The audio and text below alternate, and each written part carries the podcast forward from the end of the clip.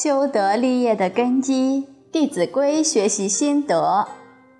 今天我们开始分享：亲有过，见始更；怡无色，柔无声；见不入，悦复见；豪气随，踏无怨。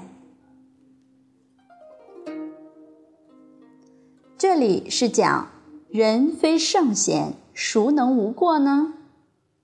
难免会有过失的时候，我们看见父母的过失，要存什么样的心态呢？不能够袖手旁观啊！看见父母犯过失、造罪业、堕落了，他会受恶的果报啊！怎么忍心看到父母堕落呢？所以要劝谏他们，劝谏父母改过。更要三番五次的去劝谏，重复的劝谏，不厌其烦。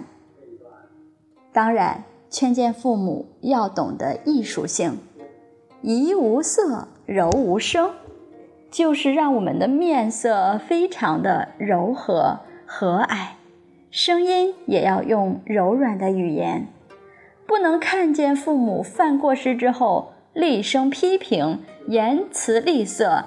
像批什么似的，这样子，你说父母怎么能接受呢？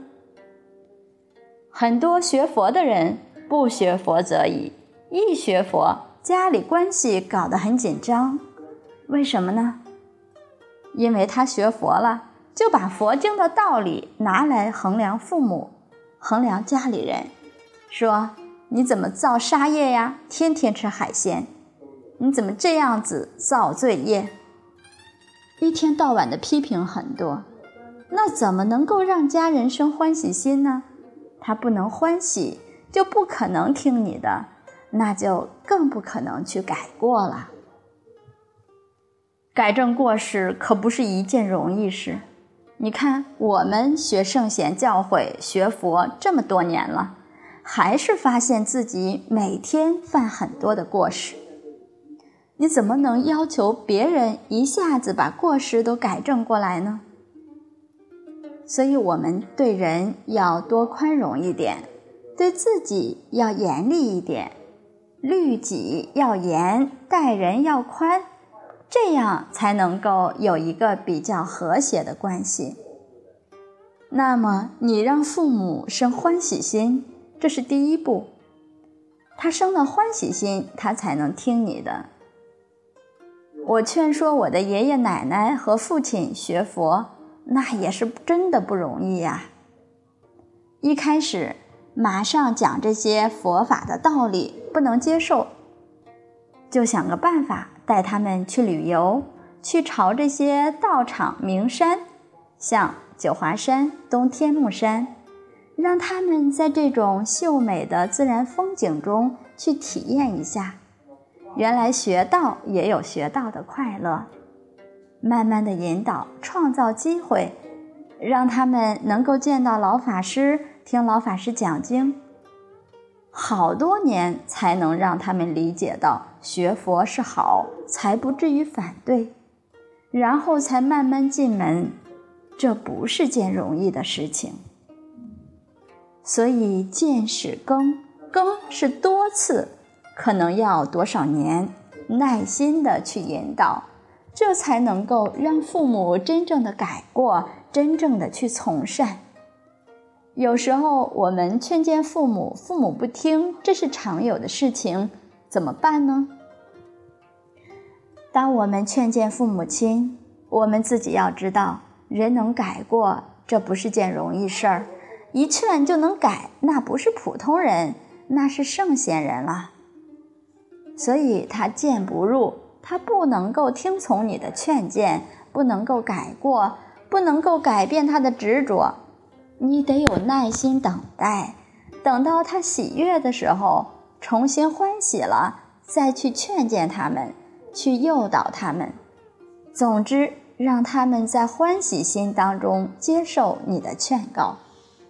当然，有时候如果真的事情紧急起来，这个事情是关系重大，你力荐的时候可不能等待了，那怎么办呢？豪气随，踏无怨。看到父母真正不听劝谏的时候，那真是痛哭流涕去劝谏父母，力图让父母感动。唐朝的开国皇帝唐太宗，他在年轻的时候跟他的父亲一起去打天下。有一次打仗的时候，父亲做了一个错误的决定。李世民知道这么做很可能引起全军覆没，所以力荐父亲。父亲不听啊，想你小小年纪懂得什么？不听他的劝告，结果李世民就在军帐外面整夜的哭泣，哭得很大声，哭声很凄厉，很感人。这时候，父亲听到儿子这么样的哭泣。心里重新安定下来，重新做思考，最后改变了自己原有的主张，不至于全军覆没。这是什么呢？用自己的行动，真诚的行动来感动父母。所以，这个豪气是一种真诚的表现。当我们劝导人家，父母也好，或者同事也好，不管劝谁。你不能感动人的时候，他不听你的，那是什么原因呢？是你真诚心不够，所以诚没有到，感动就没有到。一定要诚心做到圆满，才能感动人。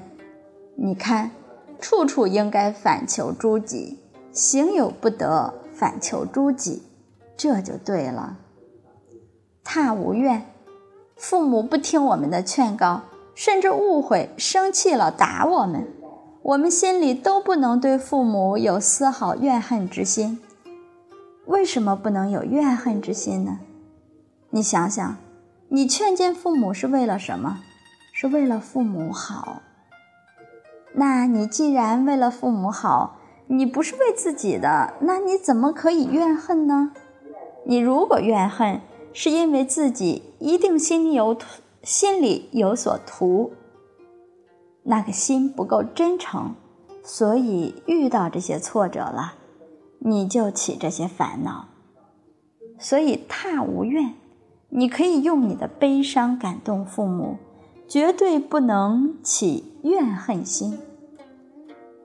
父母打我们的时候，我们都不能起怨恨心；父母骂我们。或者有时候批评我们两句，更不能起怨恨心了。